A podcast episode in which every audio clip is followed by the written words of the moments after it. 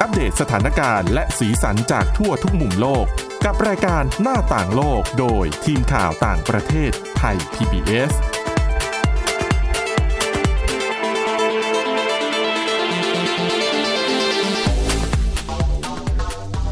สวัสดีค่ะ คุณผู้ฟังต้อนรับเข้าสู่รายการหน้าต่างโลกค่ะ วันนี้นะคะ เรามีเรื่องราวที่น่าสนใจเกี่ยวกับคดีความในสหรัฐอเมริกานะคะ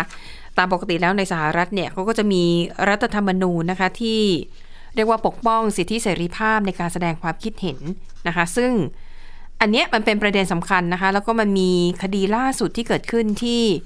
มันเกี่ยวข้องกับเรื่องไอ้เสรีภาพในการแสดงความคิดเห็นเนี่ยแหละ อันนี้น่าสนใจนะคะ เดี๋ยวเรามาฟังกัน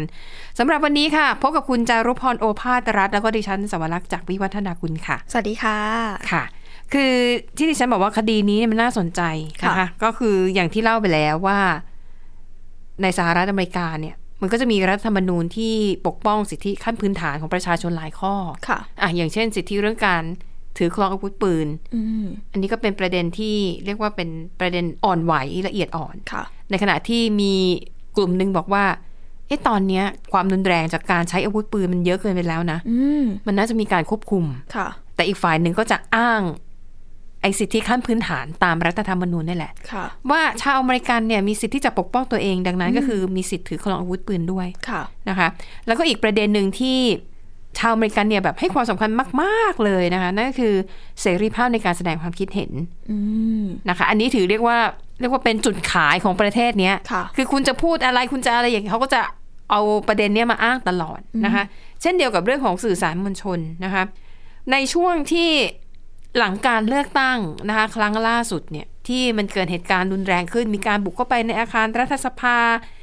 แล้วก็กลุ่มที่สนับสนุนทรัมป์เนี่ยก็กล่าวหาว่ามีการโกงเลือกตั้ง อืม จริง ๆทรัมป์อะเป็นฝ่ายที่ชนะ แต่เนี่ยถูกกลโกงแบบ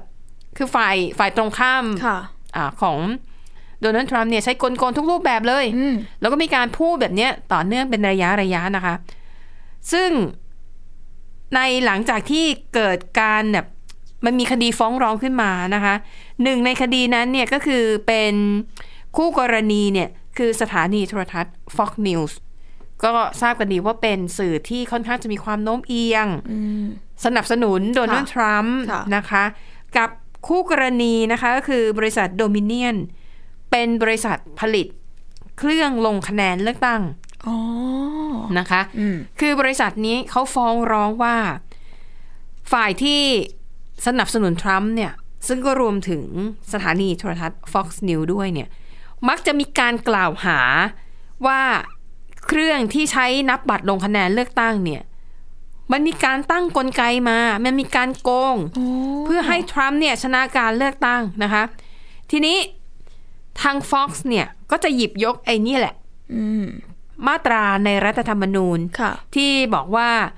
ในสหรัฐอเมริกาเนี่ยเราเป็นประเทศเสรี สิทธิในการแสดงความคิดเห็นเสรีภาพในการพูดเนี่ยถือว่าเป็นสิทธิของประชาชน ซึ่งสื่อมวลชนก็ได้รับการคุ้มครองภายใต้รัฐธรรมนูญนี้เช่นเดียวกัน ค่ะ นะคะ ดังนั้นเนี่ยตอนที่ผลการตัดสินยังไม่ออกมาเนี่ยในระหว่างการดำเนินคดี หลายฝ่ายก็คิดว่า Fox เนี่ยไม่น่าน่าจะรอด ไม่น่าจะถูกดำเนินคดี อืม เพราะว่าไอ้ไอ้มาตราตามรัฐธรรมนูญที่ว่าเนี้ยปกป้องเสรีภาพในการแสดงความคิดเห็นนะคะ แต่ปรากฏว่าล่าสุดค่ะ ทาง Fox News เนี่ยก็คือทำสิ่งที่หลายคนไม่ได้คาดคิดมาก่อนว่าจะเกิดขึ้น นั่นคือ Fox News นะคะ ยอมจ่ายเงินไกล่เกลี่ย ก็คือไม่ให้กระบวนการทางศาลดำเนินต่อไป ค่ะ แต่ไปตกลงกับคู่กรณีคู่ขัดแย้งคือบริษัทโดมิเนียน แล้ว Fox News เนี่ยคือจ่ายเงินให้เลย แล้วก็ อ้าว ยุติการดำเนินคดีเท่านี้นะคะ ทำไมไปยอมง่ายขนาดนั้นล่ะคะ ใช่ อันนี้คือหลายสิ่ง และยิ่งเป็นฝ่ายที่สนับสนุนทรัมป์เนี่ย ออ ก็คือขึ้นชื่อเรื่องของความดื้อดึงเนี่ยนะคะ ค่ะ หลายคนก็เลยค่อนข้างจะประหลาดใจ อ่ะใช่ค่ะ นะคะ บอกว่า เอ๊ะทำไม Fox News ถึงถึงยอมถอยง่าย ๆ แบบนี้นะคะอะทีนี้ไปดูก่อนว่าเงินที่เขายอมจ่ายเนี่ยจ่ายเท่าไหร่ ค่ะ คือในในคดีนี้เนี่ยนะคะ บริษัทโดมิเนียนเนี่ยฟ้องร้องเรียกค่าเสียหายจาก Fox News เนี่ยนะคะประมาณ 1,600 ล้านดอลลาร์สหรัฐ เป็นเงินไทยประมาณ 54,000 ล้านบาท แต่ว่าทาง Fox News เนี่ยนะคะก็เลยเจรจายอม ตกลงจ่ายเงินให้เลย ไม่ต้องดำเนินคดีต่อแล้ว ค่ะ แต่ว่าจ่ายให้ประมาณครึ่งหนึ่ง จากเงินที่บริษัทโดมิเนียเนี่ยเรียกร้องมานะคะ อืม มูลค่าสูงทีเดียว Fox News นะคะ จ่ายให้บริษัทโดมิเนียนเนี่ย787 ล้านดอลลาร์สหรัฐประมาณ 27,000 ล้านบาท อืม ถือว่าเป็นเงินก้อนมหาศาลนะคะ ทีนี้ในคดีนี้ค่ะ ทางบริษัทโดมิเนียนเนี่ยระบุว่าไอการกล่าวหาของสถานีโทรทัศน์ช่องนี้เนี่ยทำให้ธุรกิจของเขาได้รับความเสียหาย แล้วก็มีการเผยแพร่ข้อมูลอันเป็นเท็จ ค่ะ ที่พูดย้ำอยู่ตลอดว่าเนี่ยมีการโกงเลือกตั้งการโกงเลือกตั้ง มีการขโมยคะแนนจากโดนัลด์ทรัมป์นะคะ ก็เลยถือว่าเป็นคดีประวัติศาสตร์ แม้ว่า ค่ะ การพิจารณาคดีเนี่ยจะไม่ไม่ไม่ถึงที่สิ้นสุด อืม นะคะ เพราะว่ามีการยอมจ่ายเงินกันก่อนเนี่ย ทีนี้ดิฉันก็ไปนั่งดูเขาก็จะมีเอ่อสำนักข่าวต่างประเทศบางสำนักเนี่ย ก็จะสรุปมาให้ว่าการนำเสนอข่าวของ Fox ที่ผ่านมาเนี่ยเป็นอย่างไรบ้าง ค่ะ ก็เป็นจริงอย่างที่อย่างที่เขาร้องเรียนนะคะ ก็คืออ่ะแน่นอนการนำเสนอข่าวแล้วก็ต้องมีการนำเสนอว่า มีการกล่าวหาฝ่ายนี้ว่าอะไร อืม แต่ว่าตอนนี้การตรวจสอบล่าสุด ก็ไม่ได้พบว่ามีหลักฐานว่ามีการโกงเลือกตั้งอย่างที่กล่าวหา ค่ะ เพียงแต่ว่า Fox ก็นำเสนอครบนะคะ เพียงแต่ว่าน้ำหนักในการพูดถึงข้อกล่าวหาลอยๆ เนี่ย มันมีบ่อยมาก อืม แล้วก็มีผู้ดำเนินรายการของ Fox News หลายคนที่พูดความคิดเห็นส่วนตัว อ่า ในระหว่างที่ ค่ะ ดำเนินรายการ เหมือนกับอ่ะพอรายงานข่าวอะไรเสร็จสับปั๊บก็จะปิดท้ายว่า อืมแต่ผมเชื่อว่าเอ่อการเลือกตั้งในครั้งนี้มันดูไม่ชอบมาพากลนะ มันน่าจะมีการโกงเลือกคือ คือจะมีการพูดจานในลักษณะเนี้ยจากผู้ประกาศข่าว ค่ะ หรือว่าผู้ดำเนินรายการของ Fox News เนี่ยบ่อยมากนะคะ ในขณะที่ Fox News นะคะ ก็ได้ออกแถลงการ หลังจากที่ตกลงยอมยุติการดำเนินคดี โดยบอกว่า นี่ถือเป็นการแสดงออกถึงความมุ่งมั่นต่อมาตรฐานขั้นสูงสุดของสื่อมวลชนนะคะ แล้วก็ยังระบุด้วยว่า ผลการสอบสวนมูลฟ้อง ก็ยอมรับว่าการออกอากาศข่าวนี้เนี่ยมีบางมีหลายกรณีที่เกี่ยวข้องกับโดมิเนียนเนี่ยเป็นข้อมูลเท็จ อันนี้คือยอมรับมาเองนะคะ แล้วก็ ก็ถือว่าเป็นอาจจะเรียกว่าเป็นชัยชนะได้ไหมนะของฝ่ายที่อ่ะของบริษัทโดมิเนียนแน่ ๆ แหละ อืม นะคะ ที่ได้รับเงินชดเชยกลับคืนมา ค่ะ ในขณะที่ฝั่งเอ่อคุณจอห์นบูลอสนะคะ เป็นประธานเจ้าหน้าที่บริหารของบริษัทโดมิเนียนเนี่ย ก็บอกว่าอาจถือว่าเป็นเรื่องดีต่อเขา เพราะว่าการที่ Fox News เนี่ยยอมจ่ายเงินค่าไกลเกลี่ยคดีแบบนี้ ก็เท่ากับว่า Fox News ยอมรับว่าได้โกหก โอ้โห ซึ่งเรื่องโกหกของสถานีโทรทัศน์แห่งนี้นะคะ ได้สร้างความเสียหายอย่างใหญ่หลวงต่อบริษัทของเขานะคะ อืม แล้วก็เป็นการโกหกอย่างต่อเนื่องตั้งตั้งแต่ 2 ปีที่แล้วนะตั้งแต่มีการเลือกตั้งเกิดขึ้นนะคะเอ่อเขาบอกว่าการโกหกของ Fox News เนี่ยทำให้บริษัทโดมิเนียนและเจ้าหน้าที่ที่เกี่ยวข้องกับการเลือกตั้งของสหรัฐ เข้าไปเป็นส่วนหนึ่งในทฤษฎีสมคบคิด สร้างความเสียหายร้ายแรงทั้งต่อบริษัทแล้วก็ต่อประเทศชาตินะคะ ก็ อ่ะนี่ก็ถือว่าเป็นเป็นประเด็นที่น่าสนใจนะคะ อืม แล้วก็ไม่แน่ใจว่าจะเป็นบรรทัดฐานหรือเปล่า และที่สำคัญค่ะ คุณจารุพร ค่ะ โดมิเนียนไม่ใช่แค่บริษัทเดียวที่ฟ้องร้องเรียกค่าเสียหายจาก Fox News มีอีกอย่างน้อย 3-4 บริษัท ค่ะ ก็คือเป็นบริษัทที่ผลิตเครื่องนับบัตรลงคะแนนเลือกตั้งคล้ายๆกัน แล้วก็มีบริษัทอีกหลายแห่งเหมือนกัน โอ้โห ก็ต้องรอดูว่าแล้วไอ้คดีที่เหลือต่อจากนี้เนี่ย Fox News จะเอาอย่างไร จะเอาเงินที่ไหนมาจ่ายหรือว่า จริงๆอาจจะมีเยอะอยู่แล้วไหมคะ เนาะหรืออาจจะต่อรองอาจจะมีการเจรจาเนี่ยแหละขอลด ขอลดเงินลงมาหน่อย เป็นดิฉันดิฉันก็ต้องยอมแหละค่ะ นะคะ เพราะว่า เพราะ จ่าย ถ้า เต็มไม่ไหวจริงๆ ใช่ เพราะว่าถ้าดึงดันไม่ยอมไกลเกลี่ยแล้วก็ปล่อยให้ผลการดำเนินคดีไปเป็นที่สิ้นสุดแล้วศาลมีคำสั่งออกมา ค่ะ เงินมันอาจจะมหาศาลกว่านี้ไง ใช่ นะคะอ่ะทีนี้มีควันหลงหน่อยนึงนะคะ หลังจากที่อ่ะมีการตกลงยอมจ่ายเงินไก่เกลี่ยให้แล้วเนี่ยค่ะปรากฏ ค่ะ ว่าไม่กี่วันที่ผ่านมานะคะหนึ่งในผู้ประกาศข่าวแล้วก็พิธีกรชื่อดังของ Fox News ค่ะ ก็ประกาศออกจากที่ Fox News คือ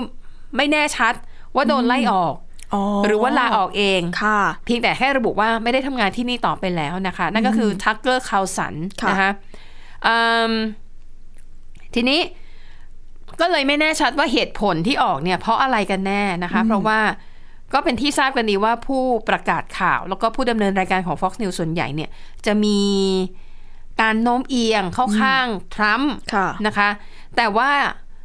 อย่างที่โดมิเนียนฟ้องร้องเนี่ยเขาบอกว่ามีเขาก็ระบุชื่อเลยนะ ว่ามีผู้ประกาศข่าวหลายคนเนี่ยที่พูดจาในทำนองเข้า อ๋ ข้า อง ก็คือมีการระบุชื่อชัด มี เจน มีมี อื นะคะ แล้วก็อ่ะคุณข่าวสารเนี่ยก็เป็นหนึ่งหนึ่งในคนนั้นนะคะ แต่ปรากฏว่ามันมีข้อมูลออกมาเปิดเผยนะ บอกว่าจริง ๆแล้ว คุณทักเกอร์ข่าวสารเนี่ยตัวจริง ๆ แล้วเนี่ยใจจริงเขาแล้วเนี่ยเขาไม่ได้สนับสนุนทรัมป์เลยนะ อ้าว นะคะเพียงแต่ว่าเหมือนกับว่าอ่ะถ้าอยากจะทำงานอยู่ที่นี่อ่ะคุณต้องแสดงจุดยืนที่ไปในทิศทางเดียวกับองค์กร เข้าเมืองตาหลิ เอ ว อ ต้องหลิวตาตามนะ ค่ะ คะ แล้วพอกว่าจริงๆคุณข่าวสารเนี้ยจริงๆไม่ได้ไม่ได้ชอบทำเลยนะ แต่ว่าอ่ะพออยู่หน้ากล้องต้องทำหน้าที่ ก็ก็จำเป็นต้องจัดเต็ม ค่ะ ด้วยการแบบ อ๋อ จัด แสดง รายการเหมือนกับสนับสนุนทรัมป์ ค่ะ นะคะ โอ้โห อ่ะก็เป็นเป็นเป็นประเด็นข่าวที่มีความน่าสนใจหลายอย่างนะคะแล้วก็ต้องจับตาดูว่าคดีที่เหลือจากนี้เนี่ย มันจะเป็นอย่างไร แล้วก็อาจจะเป็นบทเรียนสำคัญให้กับ ไม่ใช่เฉพาะแค่สื่อสารมวลชนในสหรัฐ ค่ะ นะคะหมายถึงประชาชนคนทั่ว ๆ ไปด้วยเวลาที่คุณจะแสดงความคิดเห็นอะไรเนี่ย ใช่ค่ะหรือ อ่ะ ว่าบางทีการส่งต่ออข้อมูลต่างๆนะคะ ก็ต้องมีการรีเช็คก่อนเสมอ ใช่ คือจะมาอ้างว่าเสรีภาพอย่างเดียวแล้วมันไปสร้างความเสียหายให้กับคนอื่นเนี่ยมันก็ไม่ถูกต้อง ใช่ค่ะ เสรีภาพก็ต้องอยู่บนความถูกต้องด้วย ใช่ ต้องมีความรับผิดชอบควบคู่กันไปด้วยนะคะ ค่ะ อ่ะจากเรื่องเครียดๆไปดูอีกเรื่องหนึ่งไม่รู้ว่าเครียดกว่าหรือเปล่า อืม เป็นเรื่องของผลเสียที่ ค่ะ เกิดจากการรับประทานอาหารฟาสต์ฟู้ดเมนูยอดนิยมนั่นก็คือ มันฝรั่งทอดหรือว่าเฟรนช์ฟรายนะคะ ค่ะ คุณจารพรมันมีข้อเสียอย่างไร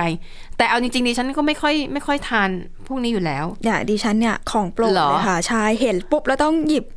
เออหยิบบทความนี้มา ค่ะ เล่าให้กับคุณผู้ฟังฟังกันก็คือ ค่ะ ดิฉันว่าก็เป็นเรื่องเครียดแหละสำหรับคนที่ชื่นชอบเมนูนี้ อืม อย่างเฟรนช์ฟรายเพราะว่าเขามีการวิจัยมองว่า เป็นทีมวิจัยจากประเทศจีนเขาไปค้นพบมาว่า การบริโภคอาหารทอดบ่อยๆ โดยเฉพาะมันฝรั่งทอดเนี่ยนะคะ มีความเสี่ยงสูงต่อความวิตกกังวลเพิ่มขึ้นถึง 12%นอกจากนี้ยังเสี่ยงต่อภาวะซึมเศร้าที่สูงกว่าคนที่ไม่ทานอาหารทอดถึง 7%เลยนะคะ ค่ะ แล้วก็ที่สำคัญเขาบอกว่าเห็นได้ชัดโดยเฉพาะในกลุ่มคนที่เป็นผู้ชายวัยรุ่น วัยรุ่น รวมไปถึงกลุ่มคนวัยรุ่นต่างๆ ก็คือแน่ๆล่ะ เป็นกลุ่มคนที่ค่อนข้างจะบริโภคเมนูนี้กันอยู่แล้วอะนะคะ ค่ะ โดยต้องบอกก่อนว่าปกติเราก็จะรู้กันว่าโหการอาหารทอดเนี่ยนอกจากโรคอ้วนแล้วก็ส่งผลเสียหลายอย่าง แต่หลายๆ คนอาจจะไม่คิดว่ามันจะส่งผลเสียถึงภาวะของจิตใจด้วยเหรอใน เอ เมื่อ อ มัน ดิฉันยังคิดเลยนะว่าโอเคแม้ว่าในแง่ของโภชนาการมันไม่ดี เพราะว่ามันฝรั่งก็เป็นแป้ง ค่ะ แป้งไปทอดก็เป็นไขมันเพิ่มเข้ามาอีก อืม มันอาจจะไม่ดีต่อร่างกายแต่มันน่าจะดีต่อใจนะ อ่า อันนี้ก็คือจริงๆ มีผู้เชี่ยวชาญเขาก็มองว่า คือเหมือนหลาย ๆ คน ค่ะ มีผู้เชี่ยวชาญบางคนเขาแสดงความคิดเห็นว่า หลาย ๆ คนที่มีภาวะ ความวิตกกังวลบวกกับซึมเศร้าอยู่แล้วเนี่ย อาจจะต้องการกิน เพื่อเป็นการผ่อนคลายสภาพทางจิตใจเหมือน เวลาเราแย่ๆมาเราก็อยากกินของอร่อยๆ เหมือนกับอ่ะทุกอย่างเยียวยาได้ด้วยหมูกระทะอะไรอย่างเงี้ย ใช่ คือผู้เชี่ยวชาญก็มองมุมนั้นเหมือนกันว่า ค่ะ ในเมื่อเราสภาพจิตใจแย่แล้วก็ต้องกินเข้าไป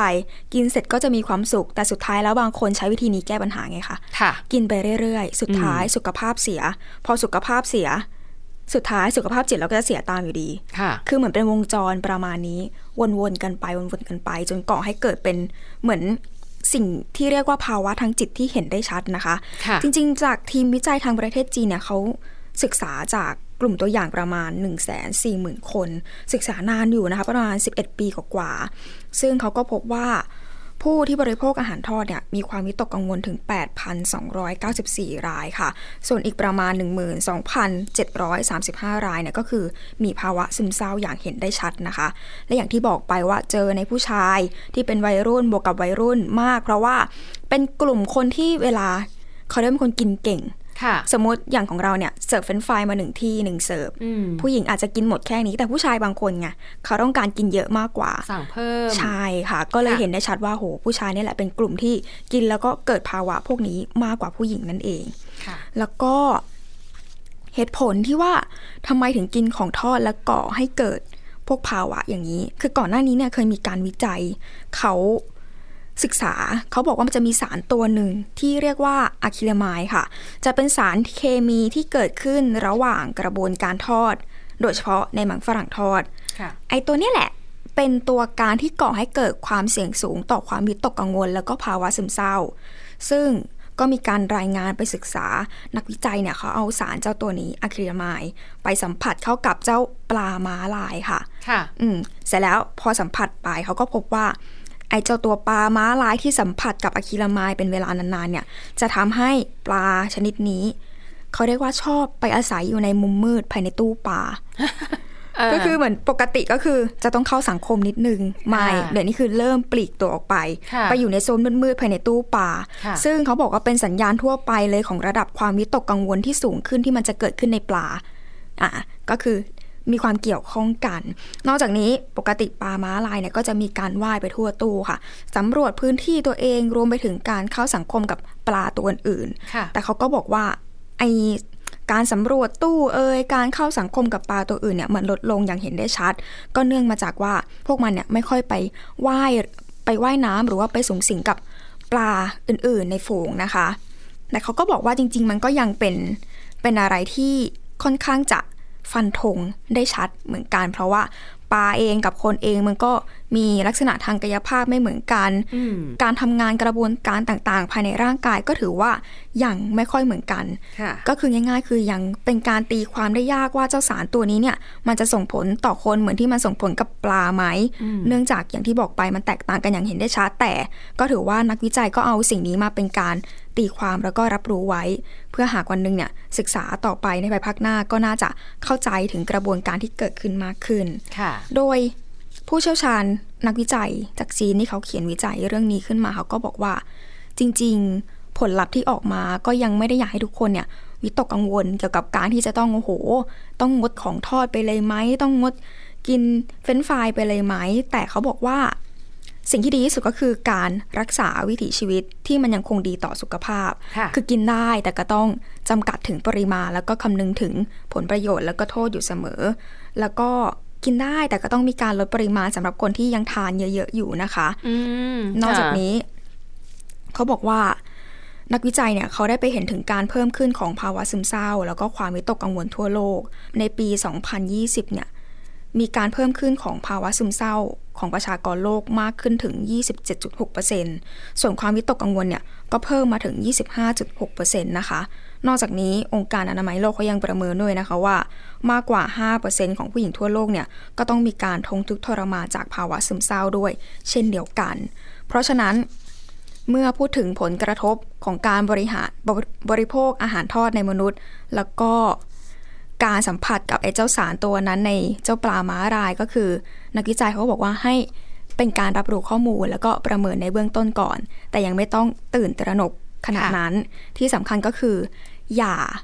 อย่าทานอาหารประเภทเดียวเยอะ ๆ ให้มีการทานอาหารที่มันหลากหลายมากขึ้น เพื่อสุดท้ายคือสุขภาพกายดีสุขภาพจิตก็จะดีตามเท่านั้นเอง ค่ะ อืม ก็สรุปยังทานกันได้นะคะ คุณผู้ฟังเฟรนฟรายเผื่อท่านใดที่อืมแหมของโปรด แต่ดิฉันเข้าใจนะสำหรับ นะ ใครที่แบบวันไหนเจอวันแย่ๆมาจริง ค่ะ ๆ มันต้องกินอะไรที่มันเป็นของโปรด อ่ากิ กินแล้วรู้สึก ใช่ ดี แต่ก็กินแบบให้ให้พอเหมาะพอสมอะ อืม เนาะก็รู้อยู่แล้วว่าแค่ไหนมันควรเหมาะ ใช่ค่ะ นะคะ จากเรื่องของสุขภาพร่างกายนะคะ ไปดูปิดท้ายด้วยเรื่อง อันนี้น่าสนใจเหมือนกันนะคะ ค่ะ เป็นเรื่องของ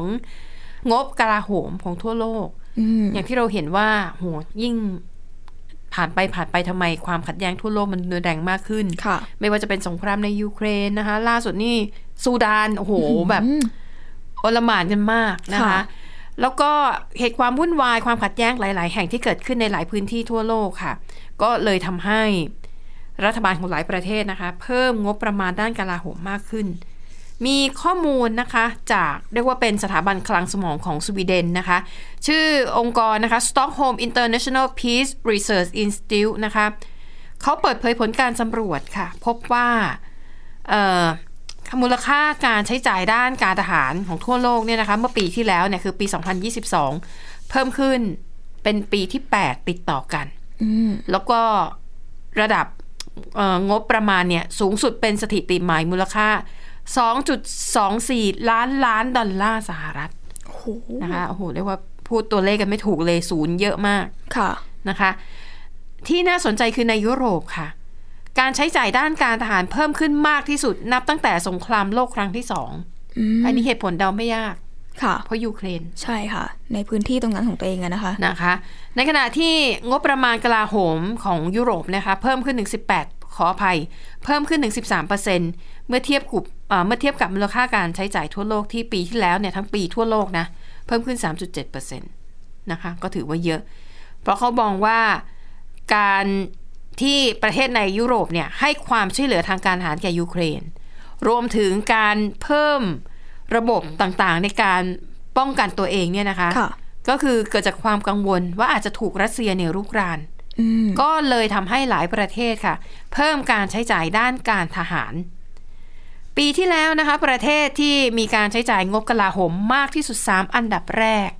ได้แก่สหรัฐอเมริกา จีนและรัสเซีย อืม สามประเทศนี้รวมกัน ค่ะ นะคะ มีงบด้านกลาโหมเนี่ยรวมกัน 56%ของทั้งโลก โอ้โห เกินครึ่งหนึ่งเลยนะคะ ทีนี้สิ่งที่น่าสนใจก็คือ คนที่ทำการวิจัยในเรื่องนี้เนี่ยก็บอกว่าการที่พบกลาการที่งบกลาโหมทั่วโลกมันเพิ่มขึ้น มันคือสัญญาณที่ชี้ให้เห็นว่า เรากำลังใช้ชีวิตอยู่บนโลกที่มีความไม่มั่นคงมากกว่าเดิมนะคะ ส่วนประเทศที่มีค่าใช้จ่ายทางการทหารเพิ่มขึ้นอย่างเห็นได้ชัดในปีที่แล้ว เป็นประเทศที่ล้วนแต่มีพรมแดนติดกับรัสเซีย อืม อย่างฟินแลนด์เนี่ยเพิ่ม ค่ะ ขึ้น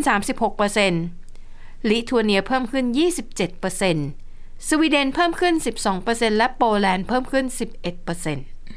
ะคะ ก็ถือว่าเป็นปรากฏการณ์ที่น่าสนใจ โดยเฉพาะอย่างยิ่งสวีเดนและฟินแลนด์เนี่ยเขายึดถือจุดยืนคือเป็นกลาง ไม่เข้าข้างฝ่ายใดฝ่ายหนึ่งมานานหลายสิบปี อืม ด้วยเรียกว่าสภาพของภูมิศาสตร์ของประเทศที่มันอยู่ตรงกลาง ค่ะ มันอยู่ใกล้กับรัสเซียแล้วก็แบบมันเป็นพื้นที่ที่รัสเซียค่อนข้างมีความกังวล ก็เลยยอมว่าจะเป็นกลางนะ รัสเซียจะได้แบบไม่เข้ามาวุ่นวายอะไรเยอะเหมือนกับต่างคนต่างอยู่ ค่ะ แต่พอเกิดสงครามในยูเครนเนี่ยนะคะ หลายฝ่าย มองทันทีเลยว่า ตายแล้วรัสเซียอยากจะบุกก็บุก เหมือน แล้ มัน ว เป็นกลางมาก อืม ไม่ได้แล้วอะนะคะ อืม ใช่ แล้วถ้าวันหนึ่งรัสเซียเกิดเอยอยากบุกฟินแลนด์อยากบุกสวีเดนขึ้นมาฉันจะอ่ะนั่นน่ะ ทำยังไง สิ เนี่ย ขนาดยูเครนยังโดนบุกดื้อๆเลย แล้วก็ไม่มีประเทศไหนส่งทหารเข้าไปช่วยแบบ เป็นกิจจาลักษณะด้วยนะ อืม ก็ทำให้หลายประเทศ คือนี่แหละเห็นยูเครนแล้วก็คิดว่า ฉันอยู่เฉยไม่ได้ละ อืม ฉันจะต้องมีพักพวก ฉันจะ ค่ะ ต้องแบบสร้างพันธมิตรฉันจะต้องปกป้องตัวเอง ยิ่งกลายเป็นตัวที่ผลักดันให้ประเทศที่วางตัวเป็นกลาง เข้าหานาโต้มากขึ้น อืม เพราะว่าอยากได้ความคุ้มครองนั่นเองนะคะ แล้วก็ยังพบด้วยนะคะว่าประเทศอดีตสหภาพโซเวียตในในยุโรปตะวันออกเนี่ย คือเป็นประเทศที่เคยเป็นส่วนหนึ่งของโซเวียตมาก่อน ค่ะ ก็กลัวเหมือนกันว่าตัวเองอ่ะจะตกอยู่ในชะตากรรมเดียวกันกับยูเครน อืม ก็เลยต้องเพิ่มงบทางการทหารของตัวเองมากขึ้นนะคะ แม้แต่รัสเซียเองก็เพิ่มงบด้านการทหารเช่นกันนะคะ ปีที่แล้วเนี่ยรัสเซียเพิ่มขึ้นไปประมาณ 9.2%ปีนี้เนี่ยก็น่าจะเพิ่มขึ้นอีก ค่ะ ก็เรียกว่าเป็นสถานการณ์ความขัดแย้งที่ทำให้การ ต้องพูดได้ว่าอุตสาหกรรมด้านการทหารด้านการอาวุธเนี่ยมันน่าจะเพิ่มสูงขึ้นน ค่ะ นี่อาจจะกลายเป็นเพียงกลุ่มเดียวมั้งที่ได้ประโยชน์จากสงครามและความขัดแย้งที่เกิดขึ้นทั่วโลก ค่ะ ถูกต้องค่ะ เพราะที่เหลือก็คือโอ้โห ก็เดือดร้อน ย่าง กันหมด บ้าใช่ค่ะ เศรษฐกิจก็แย่ น้ำมันก็แพง ค่ะ นะคะ ปากท้องเต็มๆอะนะคะ เออนะคะอ่ะก็ทั้งหมดนี้คือเรื่องราวในรายการหน้าต่างโลกหวังว่าจะเป็นประโยชน์กับคุณผู้ฟังนะคะ วันนี้หมดเวลาแล้วค่ะ เราสองคนและทีมงานลากันไปก่อนพบกันใหม่ตอนหน้า สวัสดีค่ะ สวัสดีค่ะ Thai PBS podcast. View the world via the voice.